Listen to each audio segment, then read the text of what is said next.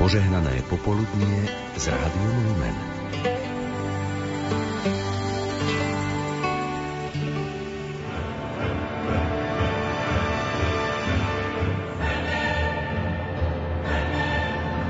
Rokov od dnešnej revolúcie. Uctime si osobnosti, ktoré trpeli za našu slobodu.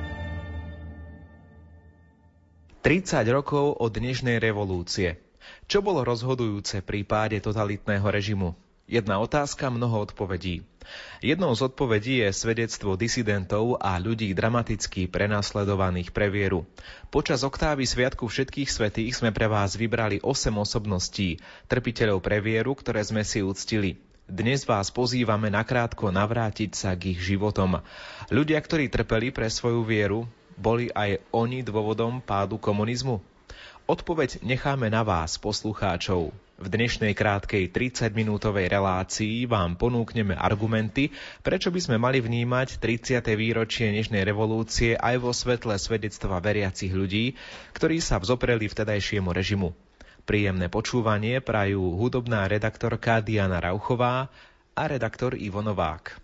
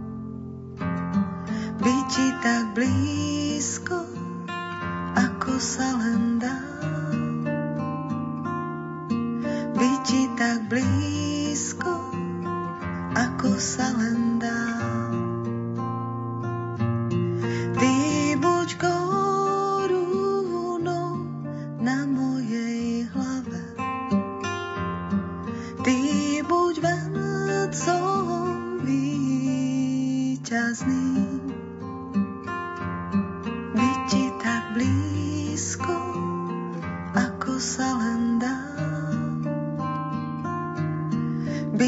Tak blízko,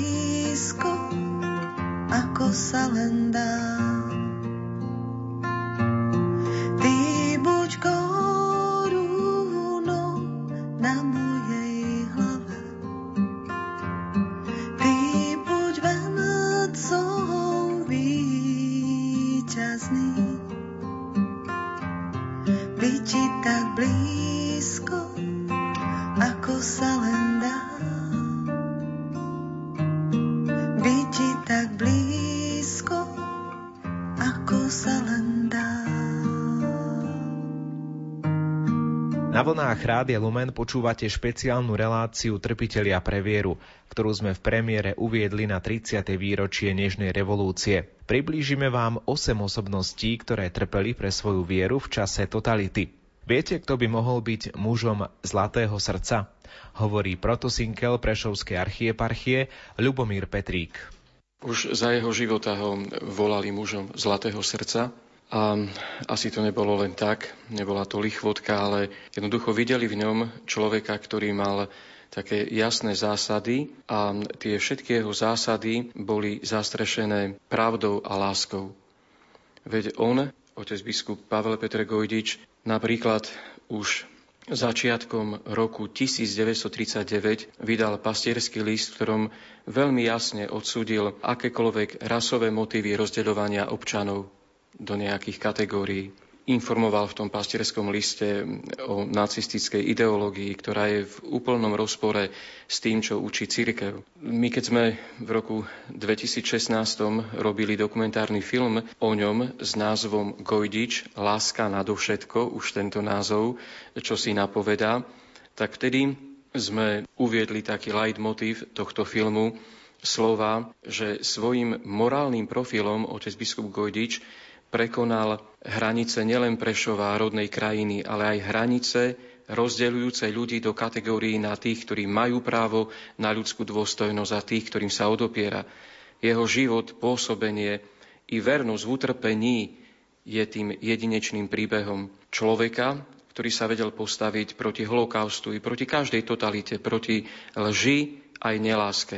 Mal odvahu zastať sa utláčaných a biedných v každej situácii. Dokonca v roku 1939 bol vymenovaný aj za administrátora Mukačevskej administratúry, ktorá pripadla na naše územie ale keď potom za slovenského štátu e, boli voči nemu rôzne útoky, že je, ja neviem, proti Slovákom, že veľmi presadzuje rusínske obyvateľstvo, čo ne, neboli pravdivé informácie, ale on nakoniec vo svojej pokore volil postup, že abdikoval na svoju biskupskú službu, napísal do Ríma, ale v Ríme na to zareagovali práve opačne, že v roku 1940 bol vymenovaný za sídelného prešovského biskupa, lebo on, otec biskup Gojdiš, bol 33 rokov biskupom tu v Prešove, ale najprv v rokoch 1927 až 1940 bol administrátorom Prešovskej eparchie, ale v tom roku 1940 na tú jeho žiadosť o abdikáciu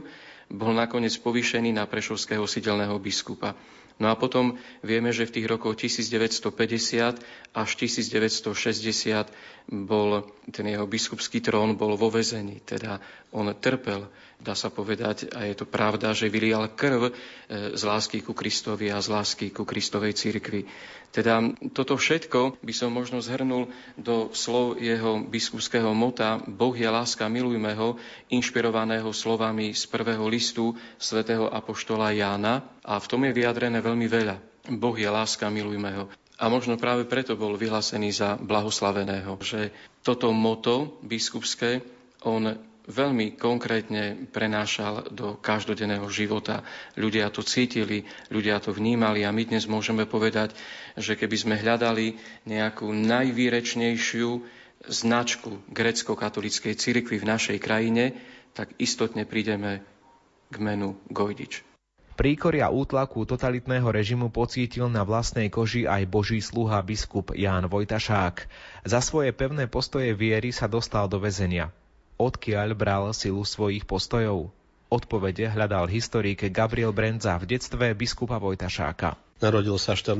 novembra v roku 1877 v rolníckej rodine rodičov Antona Vojtašáka a Ani rodenej Klimčíkovej v hornourávskej obci Zakamene v časti Klín, keďže dvaja jeho starší súrodenci zomreli, Štefan, ktorý sa narodil v roku 1866, zomrel ako 5-ročný a Ján, ktorý sa narodil dva roky pred ním, zomrel ako 5-mesačný, jeho rodičia pri narodení neskoršieho biskupa opätovne zvolili meno dieťaťa Ján. V čase jeho narodenia mal už dve zijúce sestry, Anu Máriu a dvoch bratov, Antona a Martina. On sám napísal, že najintenzívnejší vzťah mal so sestrou Máriou, ktorá sa ako desaťročná o neho intenzívne starala. Treba povedať, že táto hornooravská obec už bola na tie pomery dosť veľká. Podľa ščítania obyvateľov z roku 1876 tu žilo 1710 obyvateľov,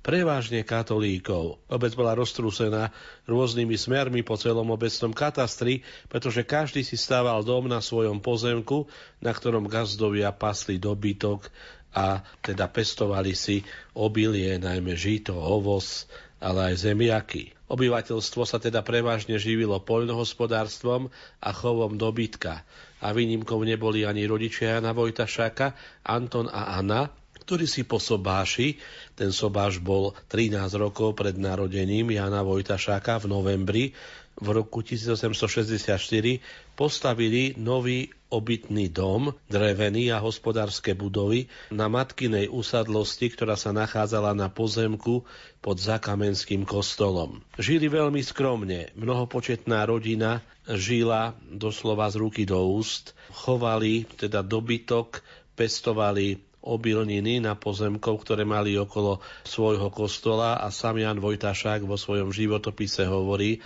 že nieraz rodičia položili na kraj stola lyžice a nechali, aby sa najprv najedli ich deti. Obyvatelia Zakameného a takisto aj rodičia Jana Vojtašáka boli prevažne jednoduchí a zbužní ľudia a na náboženskú formáciu malého Jána vplývala predovšetkým vzorná rodičovská katolícka výchova, ako aj to, že gazdovstvo rodičov sa nachádzalo v blízkosti kostola, kvôli čomu miestny farár Juraj Ondriš požiadal oca Antona Vojtašáka, aby vykonával službu miestneho kostolníka. A hlbokej nábožnosti rodičov svedčí skutočnosť, že napriek množstvu práce na gazdovstve, zložitej sociálnej situácii mnohodetnej rodiny, otec Anton úlohu kostolníka prijal aby v niektoré dní, keď mal veľa práce okolo gazdovstva, mohol ho niekto v kostole nahradiť, sám zaučal svojich synov pri práci kostolníka a tiež ako posluhovať pri oltári ministrovaním.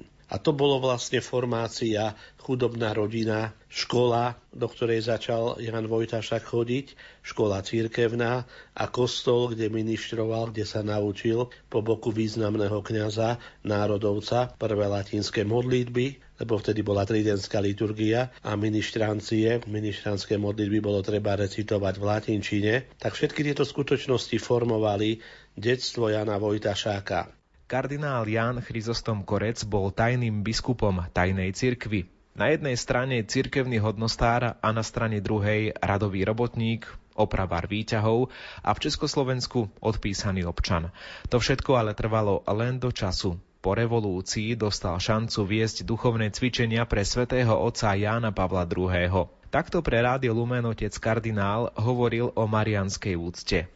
Pána Mária bola vlastne od samého začiatku bolesná matka. Bola vtiahnutá do Ježišovho utrpenia takmer od prvej chvíle, od Betlehema od úteku do Egypta, ale aj potom pri všetkých jeho hrozbách, ktorým bol vystavený vo verejnom živote. Veď ako matka ho sprevádzala vo všetkom, čo sa s ním dialo. Nemožno si ju odmyslieť od nejakého obdobia Ježišovho života. Patrilo k podstate jej poslania, aby bola tam, kde bol jej syn. Jej materstvo sa postupne stále viac premieňalo na duchovné materstvo. Ona Ježiša vychovala, ale potom sa dala od neho prerásť. Jeho veľké poslanie chápala s úctou a láskou a úplne sa mu podriadovala. Duchovné materstvo Panny Márie nadobudalo stále viac prevahu, najmä keď Ježiš bol už obklopený apoštolmi a zástupmi ľudu. Pana Mária sredovala ticho a skôr srdcom Ježišovo poslanie. Stála ticho v pozadí, ale ale dušou bola stále pri svojom synovi. Jeho poslanie jej nebolo cudzie, bolo aj jej poslaním, ktoré prijala od chvíle zvestovania. Ježiš bol jej syn s celým svojim poslaním a práve so svojím poslaním. Preto bola Panna Mária stále duchovne s ním. Na krížovej ceste bola s ním aj fyzicky. A takisto bola s ním priamo na Golgote pod krížom. Stála pod krížom, nemožno si ju pod krížom odmyslieť. Symbolom odporu voči komunizmu bola sestra Zdenka Šelingová, prvá slovenská blahoslavená neváhala sa obetovať pre dobro cirkvy. Fragmenty z jej života v roku 2003, v roku blahorečenia sestry Zdenky, sumarizoval arcibiskup Ján Sokol. S neuveriteľnou odvahou umožnila vo februári roku 1952 útek väznenému katolíckému kňazovi, ktorý sa v štátnej nemocnici liečil na následky mučenia pri výsluchu. Po kňazovom úteku sa v nemocničnej kaplnke pod krížom takto modlila – Pane Ježišu, za jeho život obetujem môj jediný. Pomôž mu ostať nažive. Po jej zatknutí 29. februára 1952 sestra Zdenka bola vo vyšetrovacej väzbe kruto mučená. Nakoniec bola odsúdená 17. júna 1952 na 12 rokov väzenia a 10 rokov straty občianských práv za údajnú velezradu, čiže za jeden z najťažších prečinov proti štátu.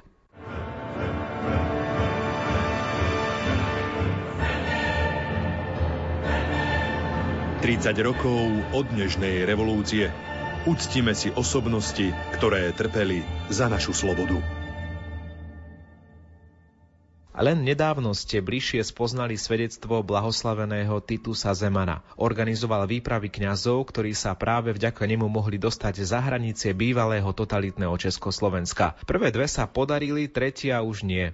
V nasledujúcej zvukovej nahrávke budete počuť Dona Jozefa Slivoňa, vicepostulátora procesu blahorečenia, ktorý predstavil život a dielo Dona Titusa Zemana. Prozreteľne sa mu podarilo uniknúť pred barbarskou nocou aj pred následnou deportáciou reholníkov 13. a 14. apríla 1950, pretože vtedy slúžil v dieceznej farnosti v Šenkviciach.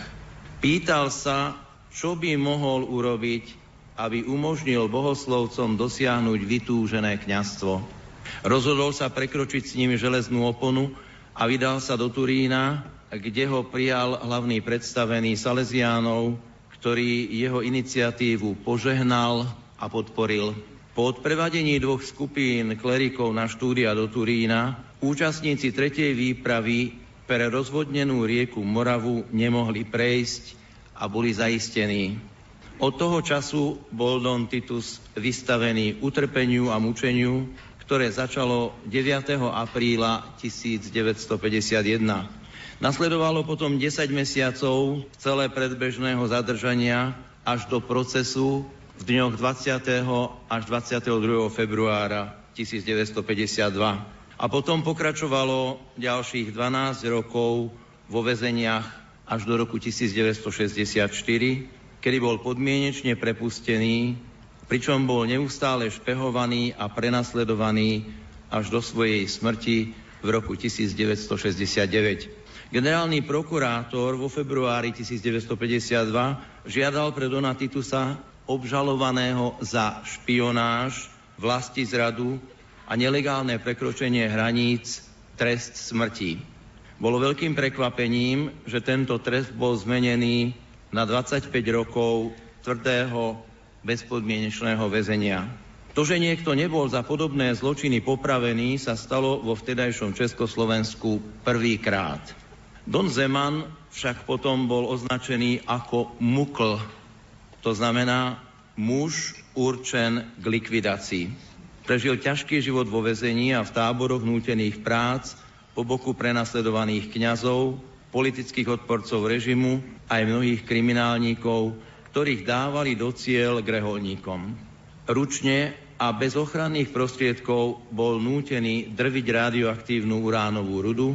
Dlhý čas trávil na samotke, kde dostával iba sedminu z porcie stravy ostatných väzňov. Bol nedostatočne liečený na svoje srdcové, plúcne a neurologické ťažkosti a choroby. Po odpíkaní polovice trestu bol 10. marca 1964 podmienečne prepustený na slobodu. Zmenený takmer na nespoznanie sa vrátil domov a prežil obdobie intenzívneho aj duchovného utrpenia, pretože mal zakázané verejne vykonávať svoje kňazské povolanie. Zomrel amnestovaný 8. januára 1969 na následky trojitého infarktu a ťažkého psychického a fyzického mučenia. Zaujímavou osobnosťou dlhé roky spätou z metropolou východu bol kňaz František Paňák. Môžeme o ňom hovoriť ako o prorokovi a prorokovi nielen pádu režimu. Na jeho život spomína osobný priateľ Františka Paňáka, emeritný košický arcibiskup Alois Tkáč. S Pátrom Paňákom som sa poznal od roku 1970, keď bol disponovaný z výroby tu do Košíc. Vlastne už bol penzistom. No a ja osobne a taktiež kňazi našej Košickej arcidiecezy, vtedy ešte diecézy. Vážili si ho, pretože to bol človek vzdelaný, študoval vo Francúzsku, potom v Chorvátsku.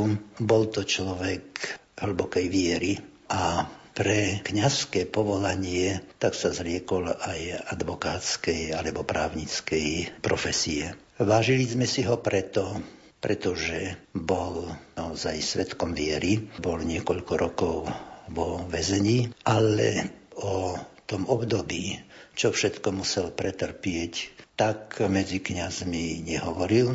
Vážili sme si ho preto, lebo bol to človek, ktorý tu v Košiciach presedel dlhé hodiny v spovednici. No a potom sme si ho vážili aj konkrétne môžem povedať ja sám osobne z jeho tak povediac proroctiev. On mal a modlil sa na ten úmysel, aby v Košiciach na každom sídlisku boli kostoly, potom aby košickí blahoslavení mučeníci boli vyhlásení za svetých a za tretie, aby padol komunizmus. No a potom ešte také jeho osobné proroctvo. Ja som bol vo výrobe v tom čase, v tých rokoch spomenutých. Tak on mi hovoril, až raz budete biskupom. No ja mu hovorím, oče, to není možné. Z rozličných dôvodov, ale predovšetkým z tých objektívnych. Pozrite sa, e, komunizmus je ako mramorový monolit, tom čase samozrejme bola normalizácia. Nechajte všetky nádeje na to, že i komunizmus spadne i toto, čo hovoríte o mne. No a pozrite sa, všetko sa mu splnilo. Nemožno hovoriť o jednom bez druhého a o druhom bez prvého. Laik Silvester Krčméry a kňaz Vladimír Jukl, budovatelia štruktúr tajnej cirkvy. Do domu otca od nás odišli len nedávno a tak osobnú skúsenosť s nimi majú ešte mnohí dnešní súčasníci. Stretli sme sa s Pavlom Abrahanom, ktorý zažil osobne aj jedného, aj druhého trpiteľa pre vieru. Mňa najskôr zoznámil so Silvom Krčmerím František Mikloško, s ktorým som sa stretol ako vysokoškolák a potom sme chodievali aj na niektoré stretnutia. A po tom stretnutí s Silvom Krčmerím som chodieval ku nemu na takú duchovnú formáciu alebo takéto. A musím povedať, že Silvo bol taký prísny duchovný vodca. Dával, dával úlohy, aj v Bratislavi som tak poznával, že dal mi mapu a povedal, že stretneme sa tam a tam a to a musel som sa, musel som sa zorientovať. Ale pre mňa, ako pre mladého človeka, to boli úžasné stretnutia a úžasná formácia z toho dôvodu, že ja som mal obrovský rešpekt pred e, týmito ľuďmi, lebo som vedel, poznal som ich životný príbeh, poznal som to, čo prežili, to, čo dokázali pre svoje presvedčenie obetovať. A toto bola pre mňa ako pre mladého človeka veľká hodnota v tom čase, pretože e, vtedy som málo stretával ľudí takých, ktorí mali nejaké presvedčenie a boli ochotní za to presvedčenie aj niečo zo svojho ubrať alebo aj v niečom, niečom sa dokázať uskromniť alebo obetovať. V čom bol podľa vás tak príťažný príťažlivý pre mladých ľudí, Silvester Krčmery? Otvorenosť a taká priamočiarosť.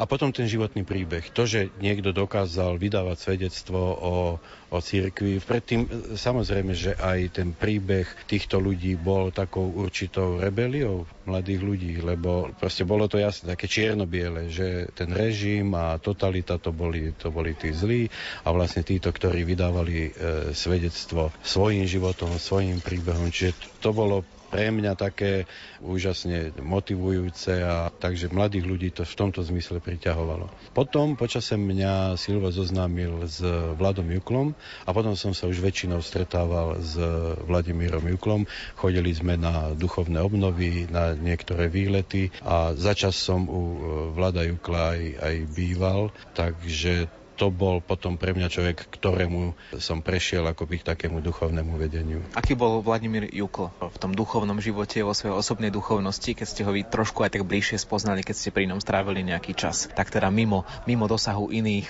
ľudí, priateľov, známych, aký bol, keď bol sám? Ako bolo cítiť u ňoho neuveriteľnú človečinu. Také niečo, že on vedel prijať, pochopiť každého človeka takého, aký bol. A mne sa snažil ukazovať, akože otvárať dary, ktoré človek dostane, ale e, vždy, aspoň ja som mal ten pocit, že viedol k tomu, že tieto dary človek je za ne zodpovedný a že je potrebné, aby tie dary aj odozdával, rozvíjal a odozdával ďalej. A toto bolo pre mňa v tom čase veľmi také motivujúce, lebo vtedy nemali sme až e, tak množstvo takýchto, takýchto ľudských príbehov alebo takýchto kňazov, ako, ako bol on. Samozrejme, že to doplňalo aj ten základ, ktorý ja som zase v rodine vždy mal, ten priestor viery alebo tak, lebo som pochádzal z rodiny, ktorá tú tradičnú vieru vždy držala, ale v tomto obidvaja títo ľudia, aj Silvo, aj Vlado, boli tí, ktorí motivovali nás k, štúdiu, k poznaniu písma, k meditáciám, aby sme poznávali sami seba, aby sme poznávali dary, ktoré sme dostali, aby sme tieto dary rozvíjali a odozdávali aj ďalším ľuďom v spoločenstve, tam, kde sme boli. Ponúkli sme vám 8 profilov osobností, ktoré reprezentovali trpiteľov pre vieru. Neboli to však podrobné informácie, pretože hovoriť by sa o nich dalo veľmi veľa a na oveľa väčšej ploche s podrobnými životopisnými údajmi. Bol to len výber. A my vieme, že to nie sú jediní 8, ktorí trpeli za čias totality, ale ide o tzv. výber z výberu. Všimnite si ich životy aj v článkoch na webe lumen.sk. Ich pripomenutím zároveň vzdávame úctu všetkým, ktorí pre svoju vieru v minulom režime trpeli a zostali verní Bohu. Veríme, že aj vďaka nim sa komunizmus zrútil a život veriaceho človeka sa mohol stať slobodnou voľbou bez trestov a stíhania zo strany štátneho režimu. Aj keď nie všetko je dnes ideálne, zrejme je potrebné byť vďačný za veci, ktoré si ani neuvedomujeme. K slobode patrí aj sloboda vierovýznania, možnosť vysielania Rádia Lumen a možnosť verejne hovoriť o svojej viere. Za pozornosť vám ďakujú Diana Rauchová a Ivo Novák. Dnes posledný raz prosí o kvapku živej vody, nech zaplaví, čo nosí z ciest, po ktorých chodil do ochrany vkladá všetkých, ktorých k tvojim bránam viedol, ukazoval na otvorené nebo. Posledný raz prosím o kvapku živej vody, nech zaplaví, čo nosí z ciest, po ktorých chodil. V spomienkach dáva všetkých tichom slova neme, vezmi ma, je odpustené.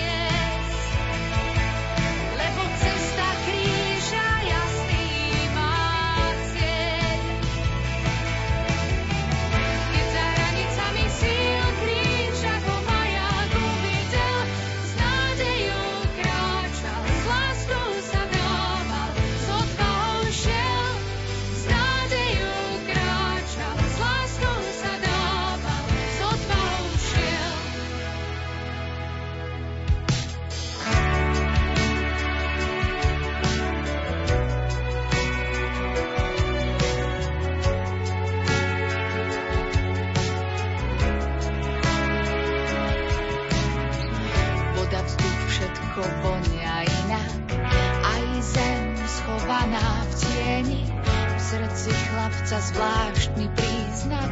Cítiť, keď sa v muža mení Steny celý lásku nezadusia.